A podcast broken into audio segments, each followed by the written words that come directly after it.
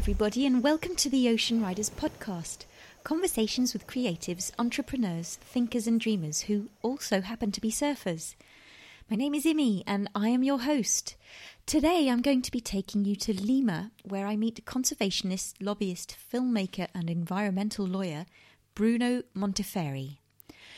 Bruno is former semi professional tennis player gone green and one amazing human who is leading Peru into becoming one of the spearhead nations for nature conservation. Among other titles, he created Conservamos por Naturaleza, an NGO facilitating the organisation of events, cleanups, and initiatives for the conservation of nature in Peru. In our conversation, we get to know Bruno a bit better as he introduces us to some of the projects he's leading at the moment. In fact, there are so many that it's quite hard to keep up, as he's involved in protecting the waves, the rivers, and the rainforests of Peru. He pays visits to the ministry in Lima and lobbies at the government on a regular basis, but in the right way, if you see what I mean. Bruno's latest creation, A la Mar, is a documentary sponsored by Patagonia and Save the Waves, retracing the story of La Ley de Rompientes, the law of the breaks. La Ley de Rompientes is a groundbreaking Peruvian law that has been protecting surf breaks since the 90s. It's thanks to this law that Chicama has been preserved from development programs and man made ocean infrastructure such as piers and oil rigs. What was really interesting was that in the early 2000s, a bunch of surfers dared to grasp the nettle and to defend their local breaks. With a lot of dedication, political, and technical work, these surfers managed to create the legal basis to protect 33 surf spots from destruction.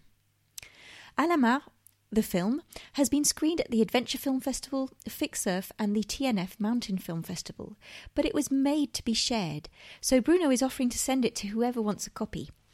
Hopefully, by sharing it overseas, it will inspire surfers from around the world to start influencing our leaders to change policies and to protect more surf breaks. So don't hesitate to contact Bruno to get hold of a copy. Just in case, I wanted to remind you that all the information from this episode and Bruno's details can be found in the show notes. On a more surfy perspective, Bruno also gives us a guided tour of the best surf spots to visit if you are in Lima and shares his tips on preparing to ride Pico Alto, the Peruvian Mavericks.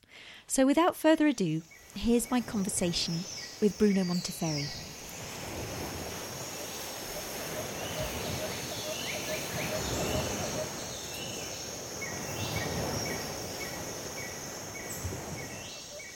Hello, Bruno, and welcome to the Ocean Riders podcast. How are you? I'm very good right now, sitting close to the sea in Lima. Oh, fantastic. Do you think you could introduce yourself briefly to the listeners? Of course, Imi. Well, I'm an environmental lawyer. I was born in Peru, mm-hmm. and for the past 15 years, I have been traveling mainly across Peru, uh, following the path of people that are dedicated to conservation to help them in their endeavors. Wow, so, wow. So that's that sounds pretty kind of hands on. But before we start, um, what kind of a family did you grow up in? Did you did your parents introduce you to being a conservationist? No, actually, I was I was born in in one of the in the largest city of Peru, mm-hmm. which is Lima. Mm-hmm. It's uh, it's actually a chaotic city, but we always went to the sea. Like the my family is devoted to sports. Uh, we had a family business, uh, a restaurant called The Cat. It, you have to actually picture this. This was a, a, restaurant in one of the areas of, of Lima, and in there was a huge sculpture of a cat. Of I'm talking about a five meters wow. cat that you would see from a hill, and it became a, quite an iconic uh, uh, place for the city.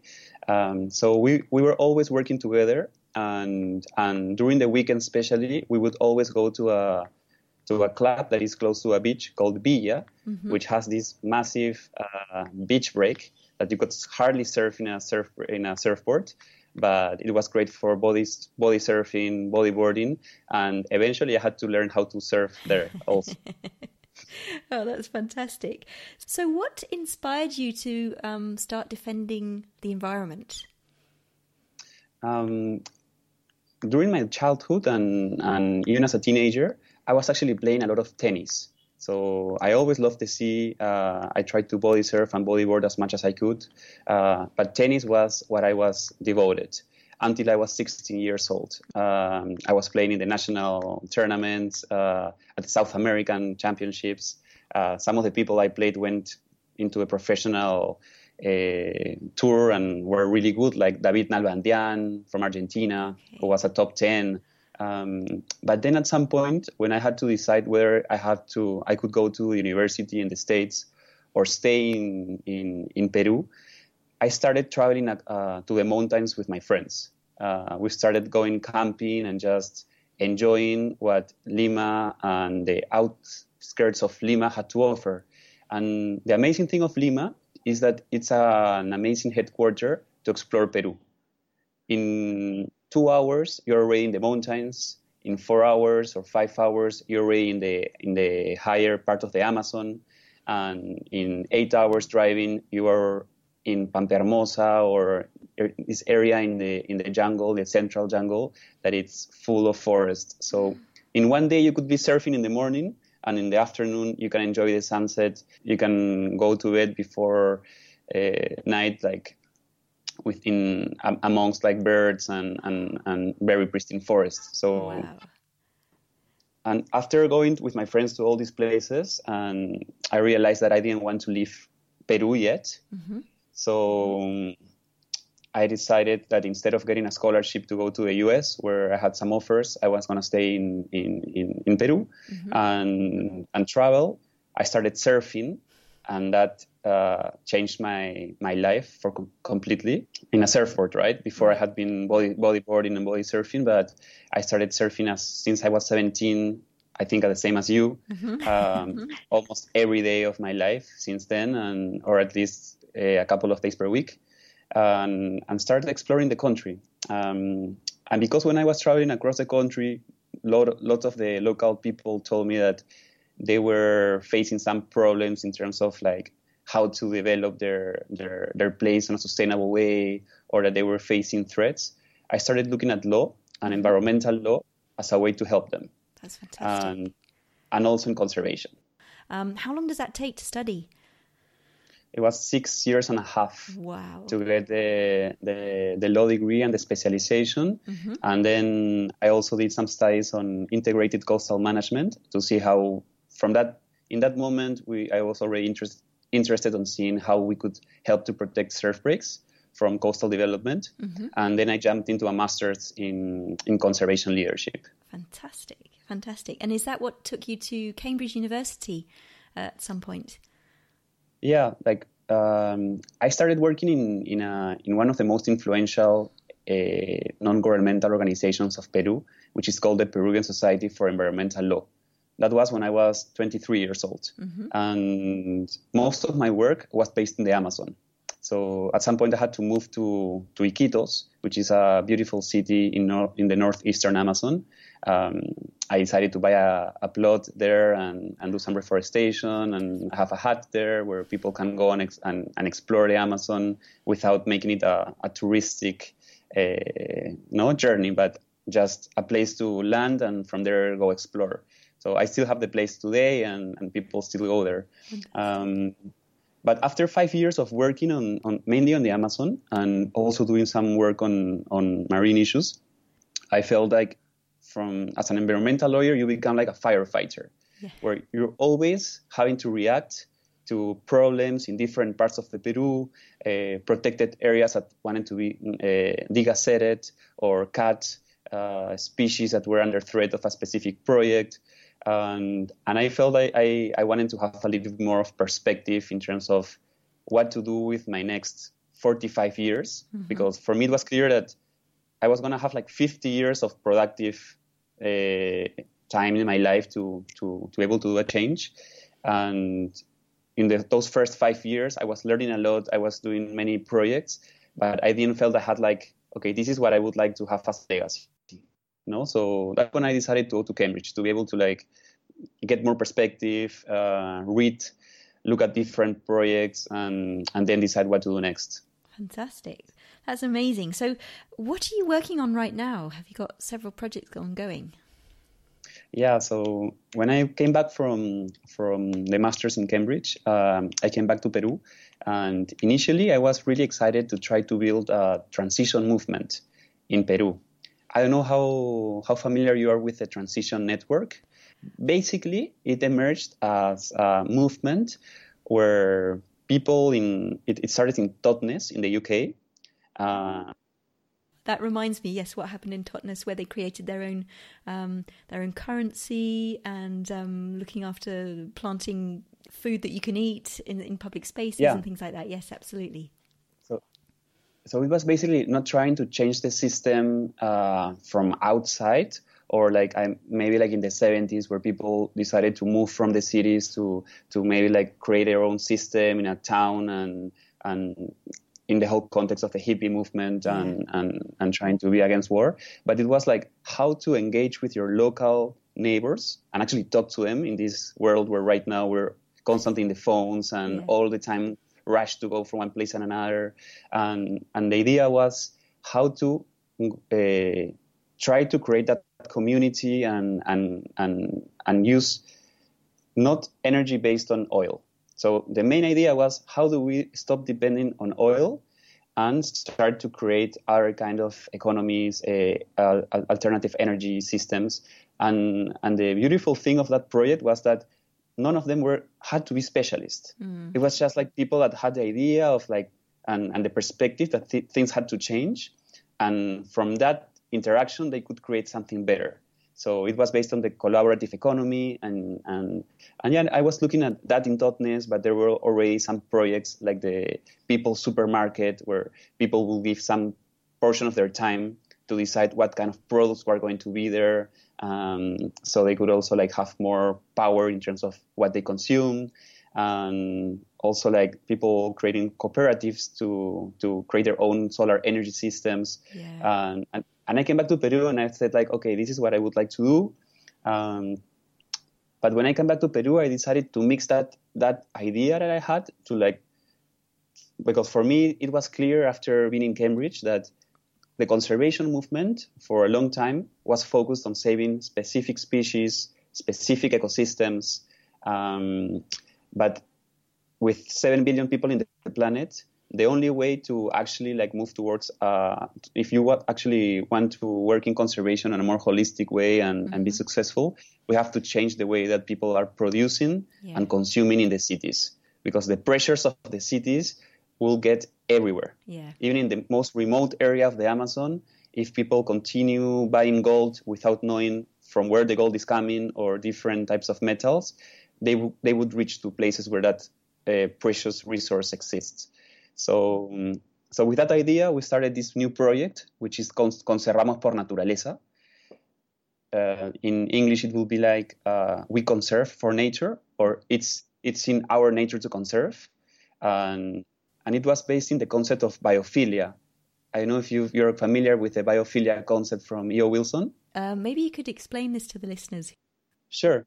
So I read this book from E.O. Wilson that I will recommend to everyone called The Diversity of Life and, and the concept of biophilia is basically says that we are all intrinsically connected with nature and we have this need to connect with nature. Mm-hmm. And, but we have in the in the last decades we've kind of lost that that connection and what he proposes is how to bring that back. Right. Because E.O. Wilson says that the main challenge for the 21st century is to reconcile the way that people and nature are being are being interacting and, and are related no so it's not like have go beyond that anthropocentric view to a more ecocentric view mm-hmm. where we are all part of a of a same system yeah. um, so the idea with that was with conservamos por naturaleza was creating a platform where any person in peru could become involved in conservation actions i saw it in the and so they don't they don't need to join anything in particular, or that it's just they can they can go for it, and they have the resources to um, actually make that happen.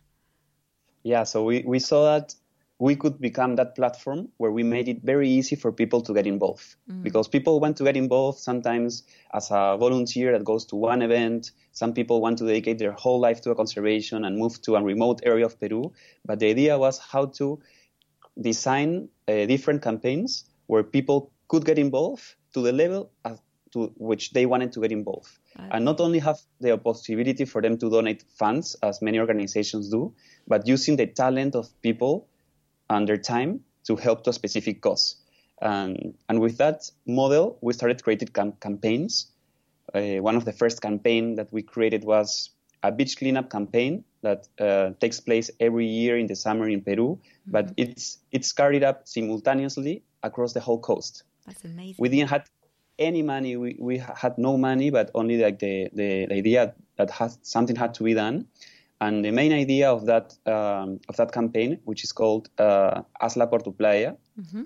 and the idea was to involve leaders of different places of the Peruvian coast, where they would get involve some friends the, or, um, their community. And in these six years, we were able to to involve more than fourteen thousand people. Wow! Um, it's the difference with this campaign to our campaigns is mainly a citizen-led campaign. Mm-hmm. It's not that it's it's there's no brand that decided to create it, but it's made from the people for the people. Yeah. And now we have different partnerships, and that help us to create a critical mass to lobby for laws to ban single-use plastics in Peru. And last year we were able to to to get that passed. So that was an Oh, congratulations! So, so what single-use plastics do you? Is it sort of straws and plastic cups and things like that, or plastic bags? Yeah, and plastic bags, uh, plastic bags, straws, uh, styrofoam. Um, so that law is now in place, and now we have to work more in microplastics and and, and, and in the implementation of the of the law. No, yeah. this was done.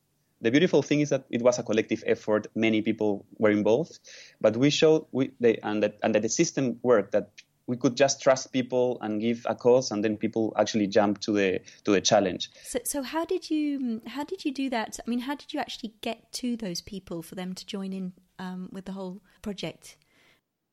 At that I, I, think at that time also like social networks were starting to to be used for for democratizing access to conservation. Mm-hmm. and and they still didn't had so many rules on how the graphics had to be yeah. that you had basically right now you have to pay to get some views. Um, so at that time it was more something that grow organically. Uh, so we just like asked people to join via facebook and and and our newsletter and people start like uh, yeah saying that they wanted to get involved and and it just rolled like a yeah it was it was great. So now you've got uh, 14,000 people behind you that are that could sort of start another event at any time then? Yeah, and that's what happened actually. Some of the people that were involved in the first campaigns saw that they were from the Amazon and that March, which is in the summertime in Peru, was not the best time for them to do their campaigns in the Amazon. So they created Do It For Your River. Oh, and Do It For Your River is carried up in September, October. Um, and from that, people started thinking that that model could be used for other campaigns. So, for instance, last year, some friends that wanted to protect uh, a specific hill in Peru, in Lima. It's uh, it's one of it's a little mountain, mm-hmm. uh, and for the UK it would be a mountain maybe. um, um, they're doing a mountain bike there, and it has it's also a, a place where the war with Chile was was taken did take place in that area. It's called the Morro Solar. Mm-hmm. So they've created a campaign called Everyone for for the Morro. You know? So they have also memberships and people can the idea is that people get involved in taking care of the public spaces. Yeah. No, and, That's fantastic. That is really yeah. amazing. So, do you, do you have to raise money to do these sorts of events, or, or, is that sort of something completely different? Is that another part of your activity in uh, in your organisation? No, what, what we saw was that we we used crowdfunding as the main mechanism, and we ask people to to chip in with some funds. Then we also try to to engage with uh, with different companies. Mm-hmm.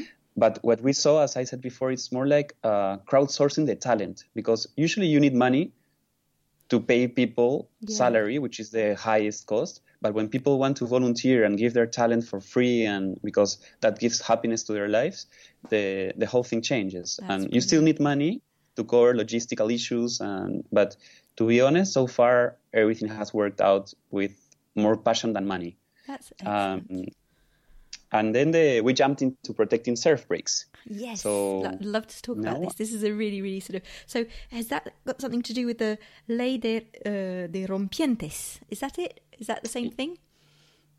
Yeah, the, in Peru, in, in, in the year 2000, uh, the Peruvian parliament passed a law which was unique in, in, in its yeah it, it was a unique law because it created a law to protect surf breaks.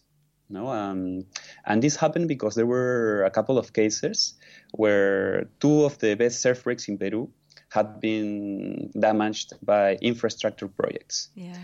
and the surfers at that time decided to create a, an, an organization to defend the waves um, called Acoplo, hmm and they were able to lobby and get that law passed.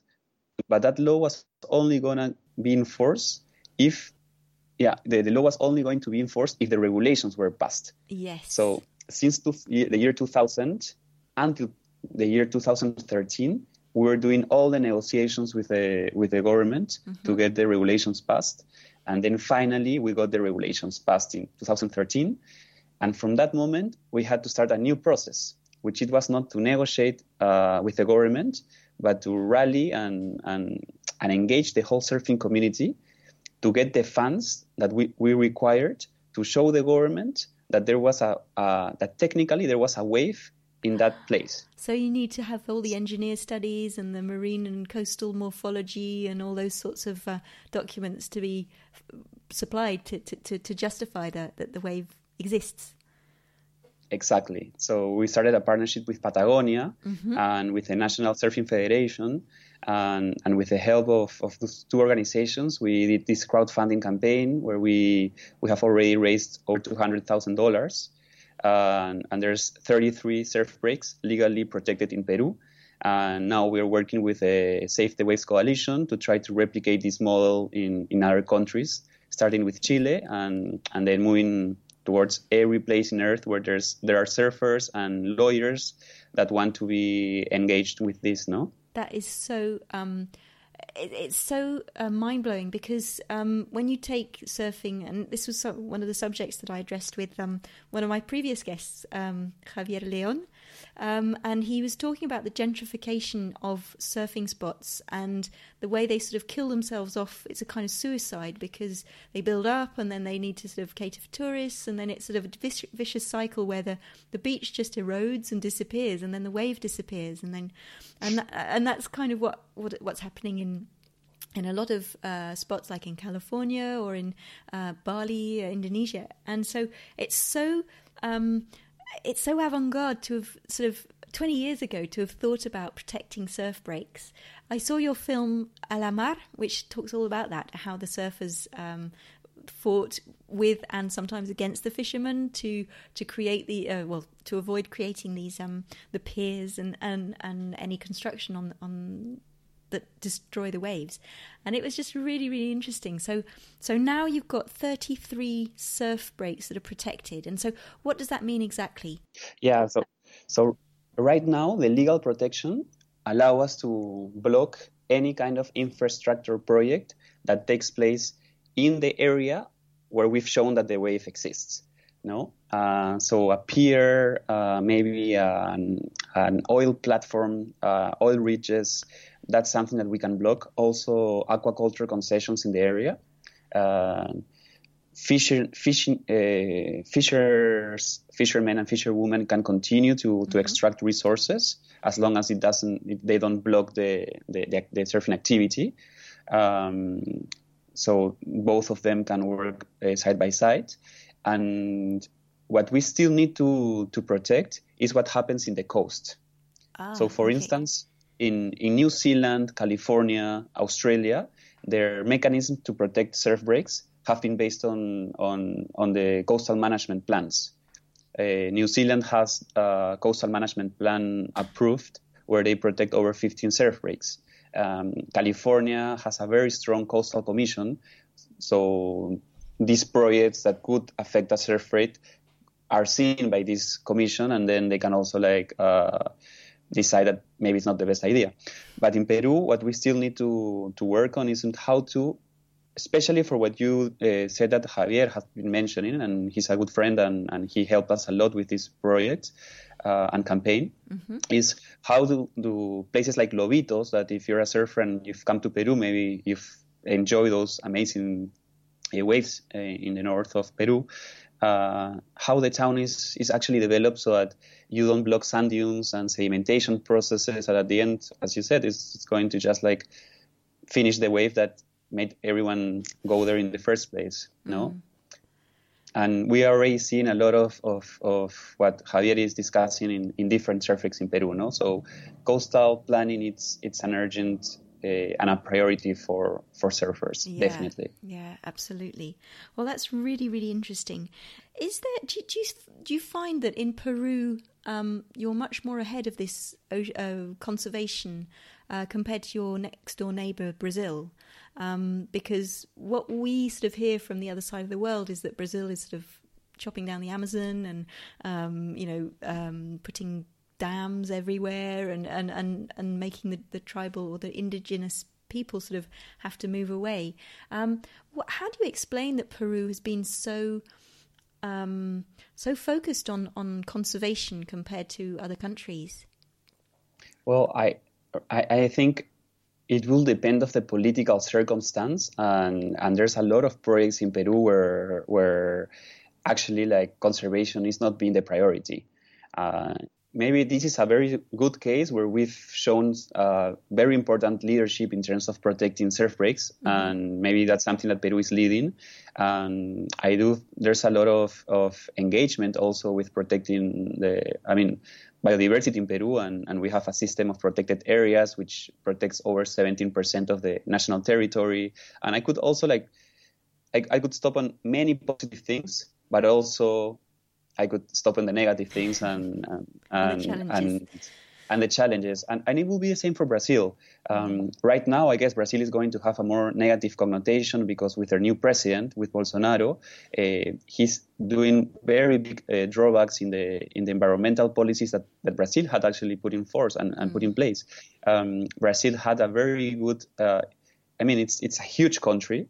Uh, the the amount of forest is it's also huge. The, the, the diversity of indigenous peoples. So, but when you look at the numbers of how the deforestation had reduced in Brazil, it was quite astonishing how successful they were to reduce the rates of deforestation right. in Brazil. Um, so I actually think that Peru could do much better on stopping the rates of deforestation.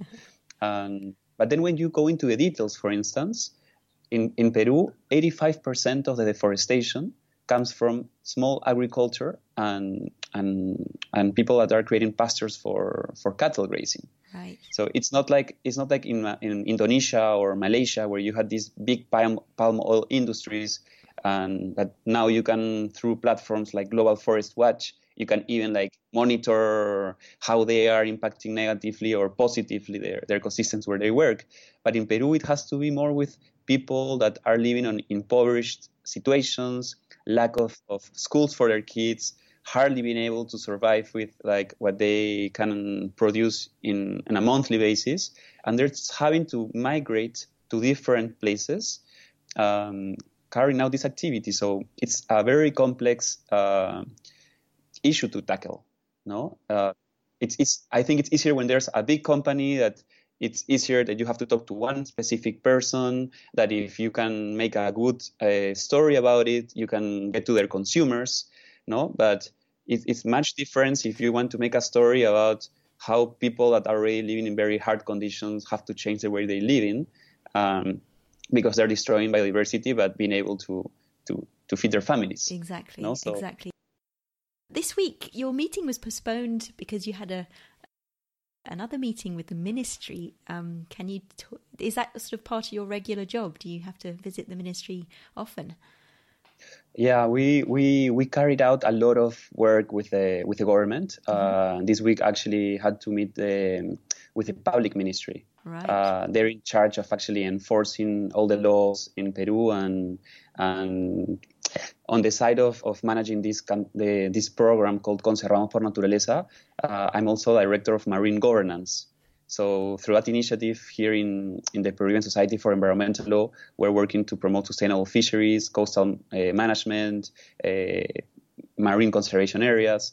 And this specific uh, meeting was to create a collaboration with the public ministry so that when there's any kind of criminal act or infraction to the laws that is being taken place in the coast, mm-hmm. we are strengthening the capacities and training the attorneys and the prosecutors of the of the public ministry to to know exactly what kind of activities are happening and and, and the technical things that will allow us the, to to have more enforcement of compliance of laws. No, so sometimes we have to do a lot of communications work, like you saw the A La Mar video, mm-hmm. and and and the work of Conservamos por Naturaleza has also been more focused on creating community through innovative communication and and inspiring people to to change the way they're they're living based on positive stories of people like us. Mm-hmm. That you don't have to be a conservation specialist to to to to be part of a conservation effort. And then we also work on these more uh, try to change policies. So we have like the bottom up approach with uh, grassroots efforts, but at the same time, we try to lobby for changes at the national policy. Very, very interesting. So, um, yeah, you're really uh, bo- working both um, spectrums. Yeah.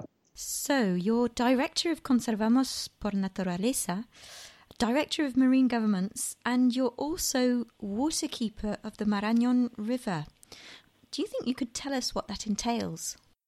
Of course. So one of the most amazing rivers that you could uh, see in your whole life is in Peru is the Marañón. Mm-hmm. It's the main tributary to the Amazon, to the Amazon River. Actually, when we were looking at the whole story, they say that the Amazon River was actually called the Marañón River. Really? But that but that when the Spaniards came and they saw the the woman that they called the Amazonas, no, and mm-hmm. then they changed the name of the Marañón to the Amazon River.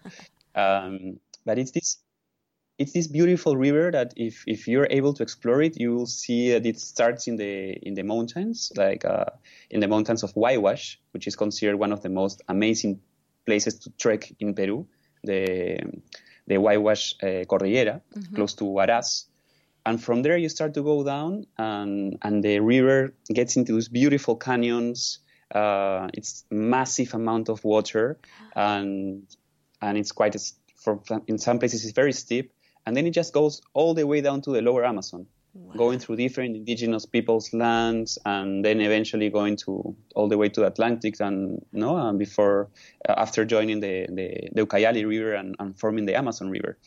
Uh, so it's one of the most important rivers of Peru, and it's a river where the one of our former presidents, uh, President Alan Garcia, uh, decided to to promote the development of of, uh, of dams, you know, to create energy based on uh, for hydropower.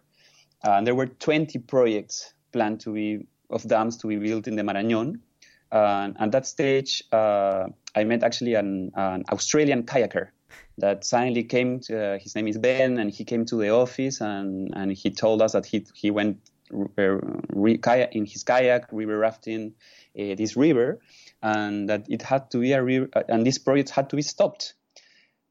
At that time, uh, these projects, the main projects, were promoted by Odebrecht, which is this Brazilian company that has gone in the last years through a very heavy corruption scandal. Uh, but at that time, they were with all their strength, and I was really dubious that we could do something to stop those dams. Um, so we started building this national campaign to try to engage more people in Peru and also have the Ministry for the Environment and the Ministry for Tourism uh, wow. involved in the discussion because at that point it was only being decided by the Ministry for Energy and Mining and they were not considering the, the potential of this river for for for other types of activities and more sustainable activities. Um, the good fortune that we had was that um, well, Odebrecht went through this corruption scandal. Okay. The, and that that that Odebrecht was lobbying to have a specific uh, contract so that when they get all the, the energy, they could sell it directly to the to the government. So once that contract or that bidding uh, was annulled, yeah. then the other companies didn't have so much of an economic interest to to the dams.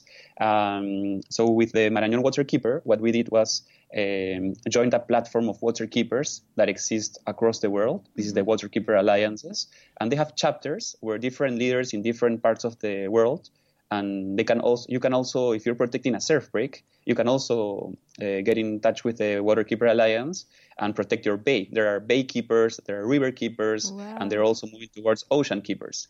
No, so now we're we're part of this community where we are uh, exchanging our ideas and, and efforts and strategies. You can train with soft skills on how to negotiate, how to look at river at, at water pollution. Um, so it's a it's a great platform. We're very happy to to be part of it. And and until now, six years have gone by. There's still no dam, and and and we're continuing to promote tourism and exploring the river uh, with kayaks, rafts, and mm-hmm. trying to leverage the voice of of a river that should be kept intact. Yes, no? absolutely. And so, um, what do you like best about your job at the moment? Well, first, I, I think like uh, my main job is using the knowledge that I have been able to to collect from how to use law, policy, communications, and incidents to, to create specific campaigns that could be used for conservation. Yeah, basically, my work is having meetings with people to conserve a specific place in the world. Mm-hmm. No, so sometimes there are surf breaks, sometimes there are a, a beautiful patch of forest in the Amazon forest. Uh, it could be a, a, a, wetland in the coast. And what we do is use our legal knowledge to understand what you can do from the legal basics. Mm-hmm. But then we also have this uh, expertise on communications and and how to have incidents and lobby for a cause using the media and and and the system no itself yeah. like how to work with the parliament how to work with the ministries um, so that's basically the, the job um, and so what do you love best about your job the people that i met like mm. definitely like in in these years i've been able to meet outstanding people that most of them are doing things because they they believe uh, it's because it's an ethical purpose because mm-hmm. And it's people that are are using a different path of living and and they're showing that you can find happiness on different ways and you don't have to be in a rat race to to earn as much money as you need to as, as many people are trying to get and and looking for an alternative way of, of living yeah. no much more connected with nature um, where the focus is more on on what kind of purpose you have in life uh, what kind of legacy you leave to people and and I, I do believe like uh, that happiness is really amplified when when you're sharing it with people and when and when you're working together for a specific cause absolutely uh, you know? so um, my my experience is completely true and and I am happy to work um, I have the I have the I also like the good thing is that I'm constantly uh, traveling across Peru. Mm-hmm. Um, so I get to see these places and get like uh, inspired by the by the same reason that I wasn't at the first time engaged to work on conservation. Yeah. Um, I can cycle I can cycle to work from from my house. Uh, that makes a whole uh, big difference in Lima. Yeah. Uh, if you have to spend, there's people that spend three hours in the traffic and I, I don't see how you can live with that, no. And mm. so being able to cycle to the office, uh, we have to see five minutes away from, from the house. Yeah, that's what uh, that's I was going to that... ask. Do you get to surf a lot? to be completely honest, now I'm a father, uh, so this year has been more difficult. I have a one year on one year and three months baby, oh, wow. so we have to take we have to take turns with with with, uh, with my wife. So one of us is taking care of the baby, the other one is surfing. So we surf less, but we still make time for surfing, and we definitely surf at least once a week. Uh, and if there's and if there's a good swell, then priorities are definitely changed. uh, Lima has this amazing wave when there's a good swell called La Herradura, mm-hmm. uh, which is basically five minutes away from the from the city. Wow. So if you wake up early, you can go surf La Herradura. You could go on even at lunch times after during work, or you just take a, a day off. Um, and and then I'm one of my favorite places to surf in Lima is called Pico Alto. Mm-hmm. Pico Alto is our big wave spot here, okay. and I call it for me. It's like a it's my my time with my. I, I have never gone to a psychologist, but for me, Pico Alto is my psychologist um, because you have you have to paddle like one kilometer to go outside into a sea. Um, you go only with a handful of friends. Uh, the surf starts to work there as, as of 12 foot. Um, so so there are waves of consequences, and and there's a every time there's a stronger um, big wave uh, community in Peru. Mm-hmm. Uh, the there has been some some courses with the big wave risk assessment group which are also making the group bond much more and, and being much more aware of how to enjoy it and those moments of adrenaline but being able to come home then to our families and and and, and take care of each other no? Uh, yeah, and be much so that's fab- that's fabulous actually to be able to sort of take care of each other and, and to have a community to to join. So so does it get so it starts working at 12 foot and what's the biggest wave that you've surfed on it? Maybe like a 20 footer or oh. something in that realm um 18 20 footer. Um but usually I, I, I enjoy it when it's like more like to 12 to 15 foot and and yeah um i i really love to and i i kind of lift I do live for for that, and and I think in terms of like keeping you motivated, like mm-hmm. uh, big big waves also like help you to to always keep in a very good physical condition, on a on a good mental condition. Um, every time there's going to be a swell, you're constantly training. Lima has the also like there's waves that are just in front of the city. For if you have never come to Lima, there's mm-hmm. a place called, called, La Costa Verde, the Green Coast, mm-hmm. which is basically in the city. Right. We have this great wave called Herradura, but the other waves are perfect waves for beginners, um, and and just a, a very constant, uh, very constant wave that you could surf every day uh, sometimes in a long longboard, but at least like half a meter waves that you could always surf. It's I think that one of the best things of, of Lima is that it's very constant. Uh, and consistency the of, of and, and the consistency. That sounds fantastic. Yeah. Brilliant. So, um, um, we're we're actually moving into the um uh, towards the the end of the interview. Maybe you could just sort of tell me or tell the listeners what you felt when you caught your first wave. Do you remember? Uh, I remember that everything was moving. Uh, that I had not much, not so much control of what was happening, but that I just felt really alive, and mm. I wanted to do it again and again and, and again. You know?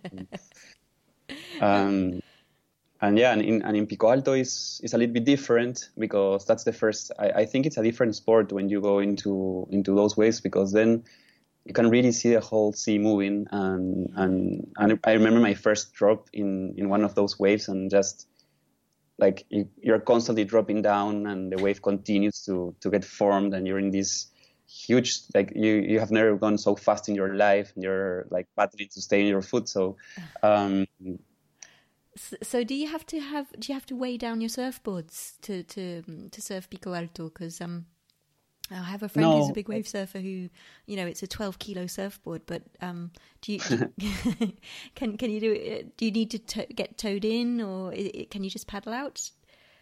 No, we we paddled. There's some right. people that tow in there, but we paddle, mm-hmm. and um, and we don't have the offshores that uh, you will see at Jaws or Puerto Escondido, right. or even Mavericks, no? So it's mm-hmm. per, uh, Peru, the coast is like, especially in the central coast, it would be just glassy or some trade winds, but there's not this huge offshore that is like putting your board and making it fly. Right. Um, so the boards have are already like they weight a lot, but you don't have to put extra weight. Okay. You just have to put your your own weight down and and, and commit to it. Fantastic. and so, what kind of training do you do um, when when you're not surfing? Yeah, I, I try to run as much as I can, um, cycle to work and every meeting that I have.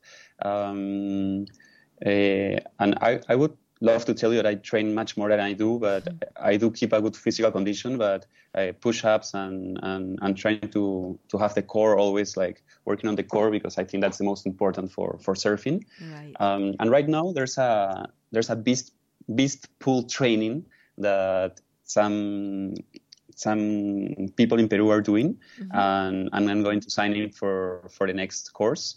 Uh, and that's specially designed to to to be able to be in good conditions on, on heavy water situations. Wow. No, so it's in the pool, trying to, to keep your breath and and while doing a lot of, a lot of uh, um, of actions in the water. No, huh. um, yeah. So that's brilliant.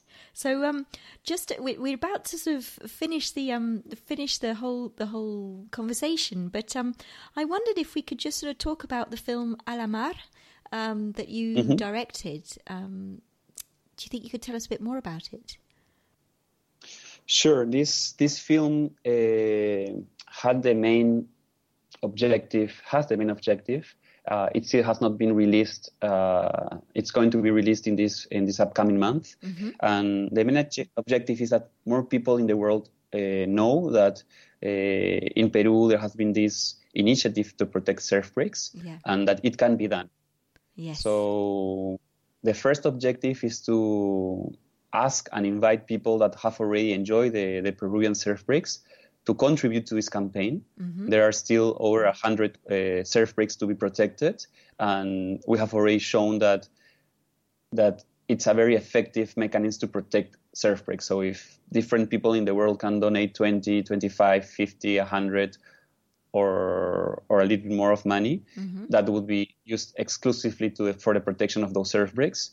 Um, it's entirely used only to pay the specialists that do the technical files. Right. We within, within our organizations, we have decided to subsidize and, and just uh, put our time for free for, for this cause.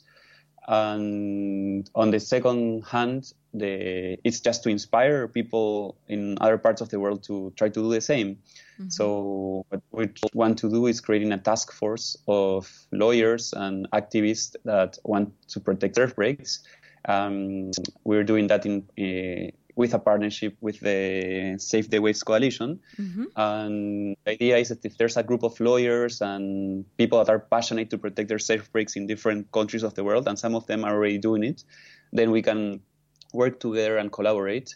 And they can also ask us what kind of advice and, and feedback we can have in based of in based based on our experiences. That's fantastic. So we're working in Chile in Chile right now. Uh, we're also uh, starting conversations with a surf rider in Argentina. Um, there's some people in Mexico that are working there also. Um, and we already have organizations that are very, very well established, like Surfers Against Sewage in mm. the UK and, and, and different chapters of, of surf riders uh, in Europe and in the US. So we, I think for us, the, the movie also allow us to put us on the map uh, some, to be honest, like sometimes people that work in the global south, uh, because of language barriers or just because uh, platforms like Surfline or things like that mm.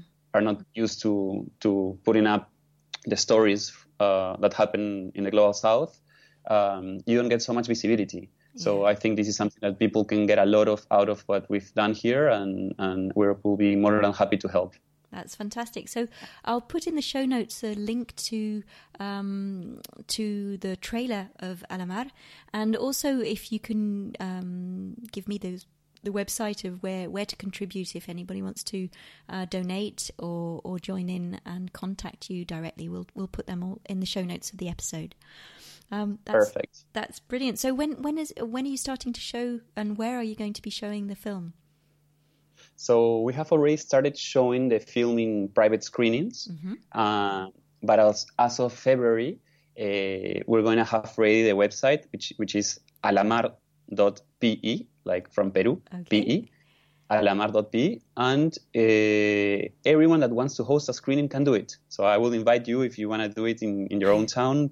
Please, like, do it. We will be happy to to to give you all the information. And and the idea is that we we start by asking people to show the film mm-hmm. and by screening the film, asking friends that could be uh, interested on, on being part of this movement so that they have a space where they can talk about the the film and and, and how are they protecting their surf breaks in the old, in their space so we want the film to be an excuse to to get people together for a specific cause that's. Uh, so that's fantastic. So yes, well, um, so anybody who wants to show the film, they can just sort of contact their local cinema or their local um, public space and, and, and just show the show the film, and then we can discuss it and have a debate. And that's really that's a really good idea, and we can start protecting our own surf breaks elsewhere. That's brilliant. Um, we're just about to wrap up. Thank you ever so much, Bruno, for being uh, such an amazing guest. Um, I have a few last questions, which are basically sentences to finish. And sometimes there are some really good answers that come out. So the first one is I love. I love. Yes. I love life. That's a good answer. Um, I miss. the time I, I don't spend with my my little daughter. Oh, that's so sweet. when when I'm when I'm work. That's beautiful. Um, I wish. I wish we could all protect all our surf breaks. Yeah. Here, here. And I want.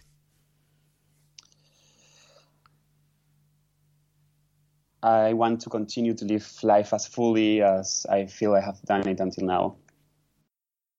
Fantastic. Before we before we leave you, um, just you, could you just remind us how to get hold of you and any kind of uh, go to places to start um, helping you out in conservation or in all, all your other projects? Yeah, so the main platform to to reach me would be the Conservamos por Naturaleza platform. Mm-hmm. Uh, the website the website is conservamos.org. Okay my email is Bruno Monteferri, my whole my my, my name at gmail.com. Mm-hmm. And for the specific campaigns, if you want to be involved with the, the campaign to protect surf breaks, through the alamar.pe uh, website, you will be able to reach us. And and we also have a website called Hazla por tu. In Spanish is Do It For Your Wave. Okay. Which is hazlaportuola.p.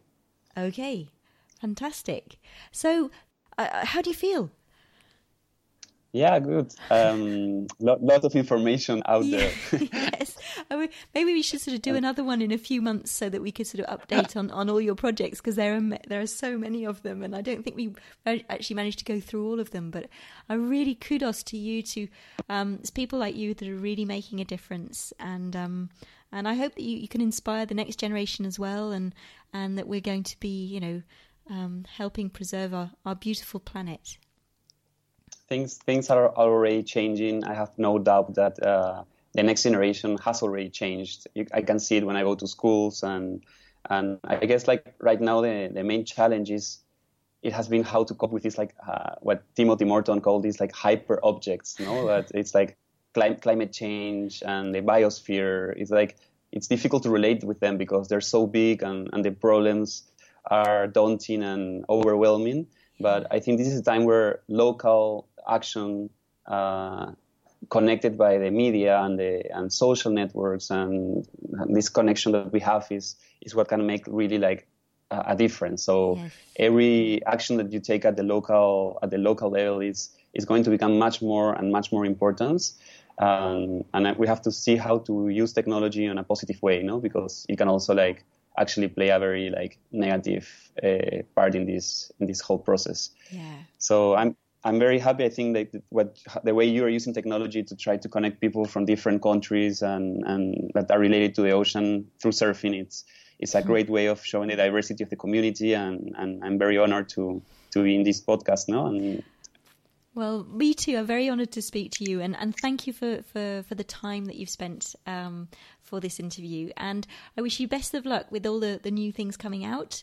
And don't hesitate to come back to back on the podcast if you've got any news, and we can um, also if you've got any job offers because I um, I use the Facebook group to um, actually publish any volunteer offers or job offers that um, that are surf related or that you could go surfing in your spare time. So if you have anything going up, just p- please feel free to contact me and and we can put that up on the board.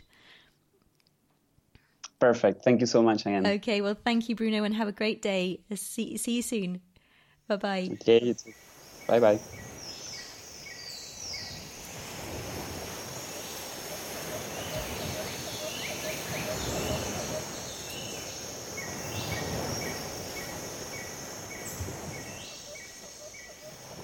That was a captivating conversation. I hope you enjoyed it. I certainly learned a lot. I don't know about you, but after this conversation, Peru is number one on my bucket list. To get in touch with Bruno, you can contact him via email and see what he's doing in his NGO Conservamos por Naturaleza.